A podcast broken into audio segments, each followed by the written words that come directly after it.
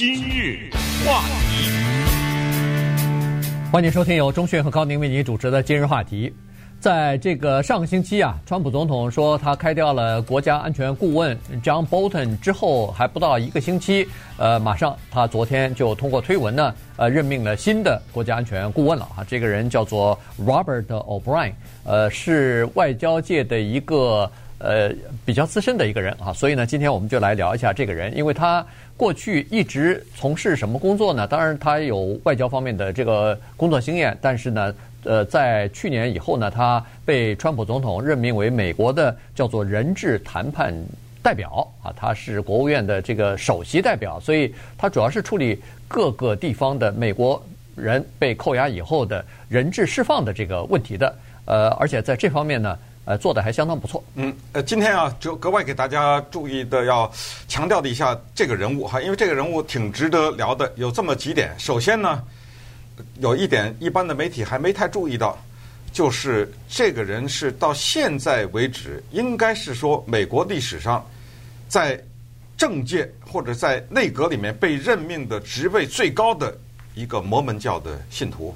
哎，这一点呢，特别值得一谈。那如果大家还记得，当年在犹他州有一个州长叫做 Mitt Romney，他在竞选总统的时候，他对抗的是奥巴马，那个时候。他的外交方面的顾问就是 Robert O'Brien，因为他们都是摩门教徒，所以川普总统任命了一个摩门教徒呢，这个意义重大。因为摩门教徒我们也知道，在美国也是有一大片的选票的，这一大批的人，他们密切地注视着总统的理念，所以总统呢一直要和比如说福音派的基督徒啊，还有啊摩门教的这些信徒啊之类的要。保持非常良好的关系，希望得到他们的支持。当然，任命他做国家安全顾问，倒并不是跟他的宗教信仰有什么关系。但是，这等于顺便呢，把这件事情给完成了，就是完成了美国历史上这么一个人物，就是职务最高。从他的名字 O'Brien 呢，对西方比较熟的人都知道，就是 O 后面再加一撇，嗯，这个是爱尔兰的姓。爱尔兰不是以摩门教信仰为主的，爱尔兰是天主教徒，呃，Robert O'Brien 也不例外，他是一个天主教徒。但是在他二十多岁的时候呢，他做了一次这个宗教的改信，那个时候呢，他就改信了摩门教了。所以他的家族啊，他的孩子啊什么的，也都是呃摩门教徒。呃，这一点值得一提。那么，另外值得一提的就是他是一个谈判专家。嗯，谈判专家呢，呃，不得了。这儿呢，给大家讲一个小故事哈。首先呢，就是在美国公认的在谈判界做第一把交椅的那个人，叫做 Herb Cohen。二十多年以前，超过二十年了。那个时候我在一三零零电台工作，我在洛杉矶市中心啊，参加一个算是广播电台的专业人士的一个培训。那个时候呢，就请来了一个人做讲座。当时他一上台呢，介绍他的人说他叫 Herb Cohen，呃，大家下面掌声雷动啊！我当时不知道他是谁，呃，他上台就开始讲一些谈判的技巧。那么后来我当然知道他了，后来我就买了他的这本书啊，大家可以看到这个书叫名字叫《You Can Negotiate Anything》。注意，这就特别的重要啊！这句话就是 “You Can Negotiate”。他这个书的标题什么意思？就是任何事情都可以谈判。嗯啊，不得了！我时间的原因呢，在这儿不详细介绍这个书的内容，但是我就告诉你，这个人非常的幽默。我告诉你，他跟你讲的那个谈判的小故事，有机会大家可以把这个书买来或者找来看。但是当然是英文的啊，我知道它有中文的翻译，我不知道中文翻译成是什么，以及在哪里有卖的，大家可以到网上去呃搜寻一下。然后有机会我们会在我们的今日话题的脸书粉丝页上比较多一点的介绍这个书啊。他讲的一个故事，在那次。上课的时候，他就说他一家人去墨西哥旅游，到了那个酒店，那都是一九七几年，因为这个书是一九八零年写的，那个时候没有什么国际网络啊什么这种，所以他去了以后，人酒店说没有房间了，怎么办？当你遇到这个情况怎么办？Herb Cohen 他多厉害，他就问那个酒店的管理人员说：“哎我想问你一个问题啊，如果今天是墨西哥的总统突然之间来到这个酒店，你们会有房间吗？”哦。那当然会有哈，那肯定会有。他接着一句话让人说接不下了。那我告诉你，这个事情绝对是真实的。我告诉你一件真事儿，什么？今天墨西哥总统不来，你就把那房间给我吧。了不得了吧？他拿到了吗？拿到了，那个房间，知道吗？就是说谈判专家这个事情，而且 Herb Cohen 参加过伊朗人质的谈判的，他是参加过很多重大的，就是人质的这方面的谈判，都是国际上的这种谈判，所以他被花花公子认为当时封为全世界第一号的谈判高手。这个书不得了，因为知道在我们的人生当中充满了各种各样的谈判。我们要加薪，要跟老板谈判；我们要让自己的孩子听话，不要在餐厅里闹。这全都是这个书里面讲的具体的例子。怎么办？夫妻之间天天都在谈判，对不对？呃，我再讲一个他说的好玩的事儿。他说：“哎呀，这个就怎么说呢？就夫妻之间有时候会有性生活嘛，对不对？有的时候会提这个要求吗，太太不愿意。这个里面都有谈判。就这个问题，他说了那个这个谈判，我有一个词。”只能是替代这个谈判这个词。他说：“我跟我老婆要要求这个的时候，这个谈判有一个英文字叫 begging，嗯，乞讨、乞求，这个就不是谈判了。当然，他那是开的玩笑了，因为这个人非常的幽默。所以，呃，Robert O'Brien 呢是他的门徒了。我说的门徒不是他直接教，就是所有的要学谈判的人都要看这本书。所以他是这儿出来的。他被任命为国家安全顾问呢，我们至少可以想象这个。”这一类的人，他有强大的心理素质，而且他掌握一个东西，我们普通的人没有读这种书的人，你不知道这个东西就技术，非常具体的技术，就是一干什么，二干什么，这种技术你不掌握，你就是谈判就谈不过他。包括到商店里去买一个东西，明白明白的写着这个东西不可以讨价还价，怎么办？这里面有很多的技术，所以我们来看一看，呃，来自于我们南加州洛杉矶的这个 Robert O'Brien。是一个什么样的人，以及他会对总统外交政策产生什么样的影响？对，呃，他刚才说了，他是这个洛杉矶的律师哈，他自己有成立过自己的律师事务所，而且这个律师事务所专攻的就是国际方面的谈判啊，国际方面的这个呃这种情况，国际仲裁啊什么的，所以他在这方面其实很早大概就已经树立了自己的呃目标了。呃，而且呢，在他的呃努力之下，谈判什么呃，把这个在也门呃被关押的一个石油公司的一个工程师呃，等于给释放出来了。然后在这个呃前一段时间还被派到瑞典去啊，因为瑞典那个美国的饶舌歌手呃，那叫 Rocky 哈，这呃 ASAP。A.S.A. Rocky 被逮捕，因为打人嘛，哎，打人还是行行为不轨啊，反正就是被逮捕以后要提出起诉。呃呃，美国就是这个川普总统派他去到那儿看看能不能把他给，看看能不能这个网开一面，把他给释放出来。哎，他去跟人家去谈去，人家那个法官还真的网开一面了，就在审理的过程当中，还没有被定罪的过程当中，把他给释放了。然后后来释放完了以后定罪了，定罪了以后说不行。呃呃，以前花点钱，就花点钱吧，呃，也不要再增加你坐监狱的时间了。所以他呃付点钱赔偿了这个造成的损失之后，也就完了了。这就算是谈判成功了，因为你该付的那个钱你还是得给人家付嘛，对，对不对？但是你没坐监狱被带回美国来，这个也可以了。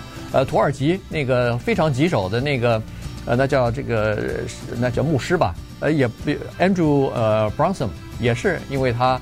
呃，多次的斡旋，几年的努力，最后也给释放出来了。所以他在这方面呢是颇有建树的。今日话题，欢迎继续收听由钟迅和高宁为您主持的今日话题。Robert O'Brien 他被任命为新的这个国家安全顾问啊，他曾经在国务院呢是在就是他的前任呃 John Bolton 的手下。工作的这个 John Bolton 当时是副国务卿啊，他呢是呃人质问题的这个谈判代表，所以双方之间。呃，当然，在这个之前也有过工作，因为在这个之前呢，John Bolton 担任过美国驻联合国的大使，他呢就是美国驻联合国的代表之一。好，所以呢，他们两个人有非常多的在外交方面的这个接触。呃，两个人的政治观点和意识形态基本上也是一脉双承，都是属于强硬的这个鹰派的观点。那么他时不时的也经常写一些有关于呃美国外交政策方面的文章。哈，所以呢。呃，这些文章发表完了以后呢，他就呃收收起来。那最后在二零一六年的时候呢，呃，把这些就是外交观点和政策方面的这个分析啊、评述啊，呃，编纂成一本书啊。这个书呢出版了。While America Slept，就是字面翻译当然就是当美国睡着时。那么他在这个书里头呢，就警告说是其他国家对美国构成的威胁，尤其是大国，包括俄罗斯啊、呃中国啊，对美国构成的威胁。那么在书里头呢，他也呃猛烈地抨击了奥巴马的外交政策，认为这个是一个叫做绥靖的和退缩的这样的一个政策。呃，同时他把美国和欧洲几个国家与伊朗在二零一四年还是一五年签的那个呃巴大那个伊朗核协议啊，呃描述成等于是呃一九三八年这个欧洲的国家以英国为首的这个欧洲的国家和希特勒签的那个呃臭名昭著的 呃慕尼黑协议。啊，所以呢这个是绥靖政策的一个代表，呃他在外交政策方面推行的是雷根政总统当时的。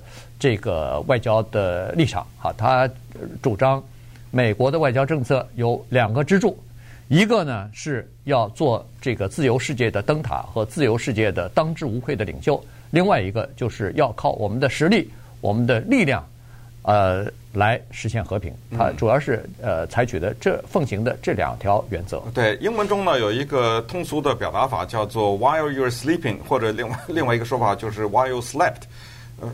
这句话，这句话呢，往往它是像我们中文的歇后语一样，它有下半句，所以上半句说完以后呢，多数的情况下会跟那个下半句。可是呢，当你知道它下半句是什么的时候，也不用说。所以他这本书就是当美国人还在睡觉的时候，那这肯定不对啊，这话肯定还有下半句。那接下来中文也不通啊。当你睡觉的时候，那就怎么样了呢？哎，别人在干什么？哎，对，就是这含的下半句叫“北方的匈奴”啊，这就是中国历史上常说的“北方的匈奴”。您在这儿休息，他没闲着，就是这意思。他说说谁没闲着呢？俄罗斯，算了，中国，这个特别值得注意。这就是为什么川普喜欢他的原因。俄罗斯在他目前的目标当中还不是那么凸显。不不是一直号称他是普京的朋友吗？但是中国是他绝对的敌人，现在是他绝对的战略目标，而绝非战略伙伴。所以，O'Brien 的这本书，二零一六年正好是大选的时候，这本书对他也是有影响的。他一定是受了这本书的一些理念的一个影响。那么当时呢，就是在昨天任命 O'Brien 的时候，他这么说的哈。Forward to to another year and a half of peace through strength. We've had tremendous foreign policy successes under President Trump's leadership. I expect those to continue. 哎，这个简单的说呢，就是我希望着在未来的一年半，什么叫一年半呢？哦，总统就剩一年半了。哎，那当然没办法，因为国家安全顾问就是总统走他就走，这是肯定的哈。所以他说，在接下来的一年半，那就是其实也没有说川普选不上，只是说他的任期还剩这么多嘛，对不对？在接下来一年半里呢？注意，他这个话说的很重要。我要继续我们的 peace through strength。呃，这句的英文翻译成中文呢，大概有几种翻译都可以。可以最直接的翻译就是和平是建立在力量之上，也可以，也可以说枪杆子里面出和平，或者是用 Ronald Reagan，就是美国的 Reagan 总统当时的名言，就是和平是打出来的。It takes a war to have peace。要想和平，先打仗。嗯，听起来很矛盾，但是。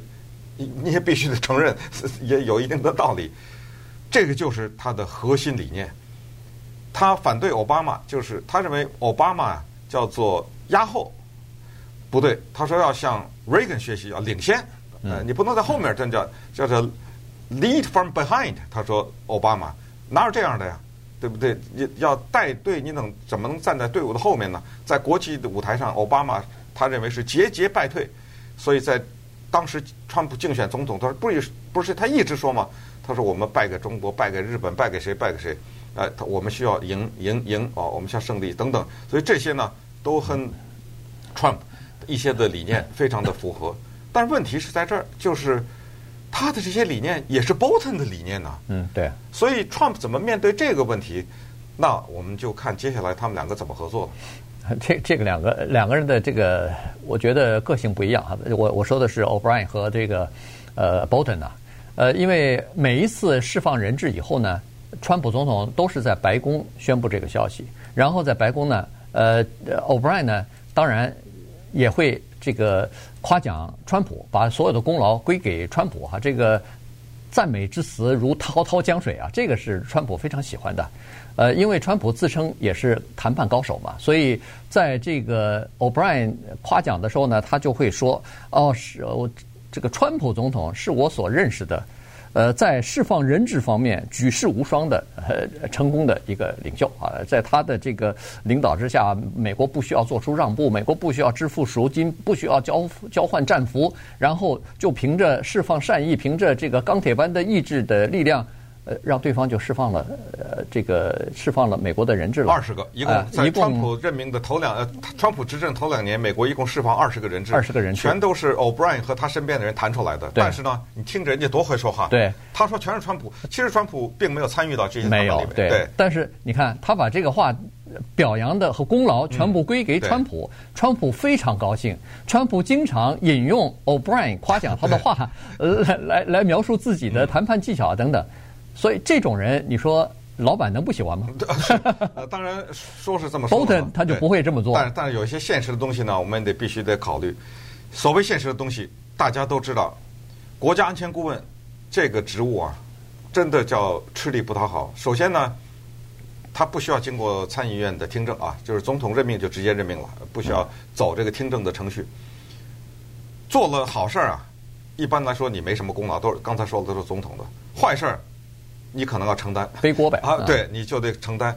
然后你当然伴君如伴虎吧，对不对？你随时有可能被一脚给踢开。对于 O'Brien 来说呢，还有更具体的问题，他的薪水大减，因为他是我们洛杉矶一个律师事务所，这个律师事务所非常大，非常有名，是他创办的，他是创办人之一。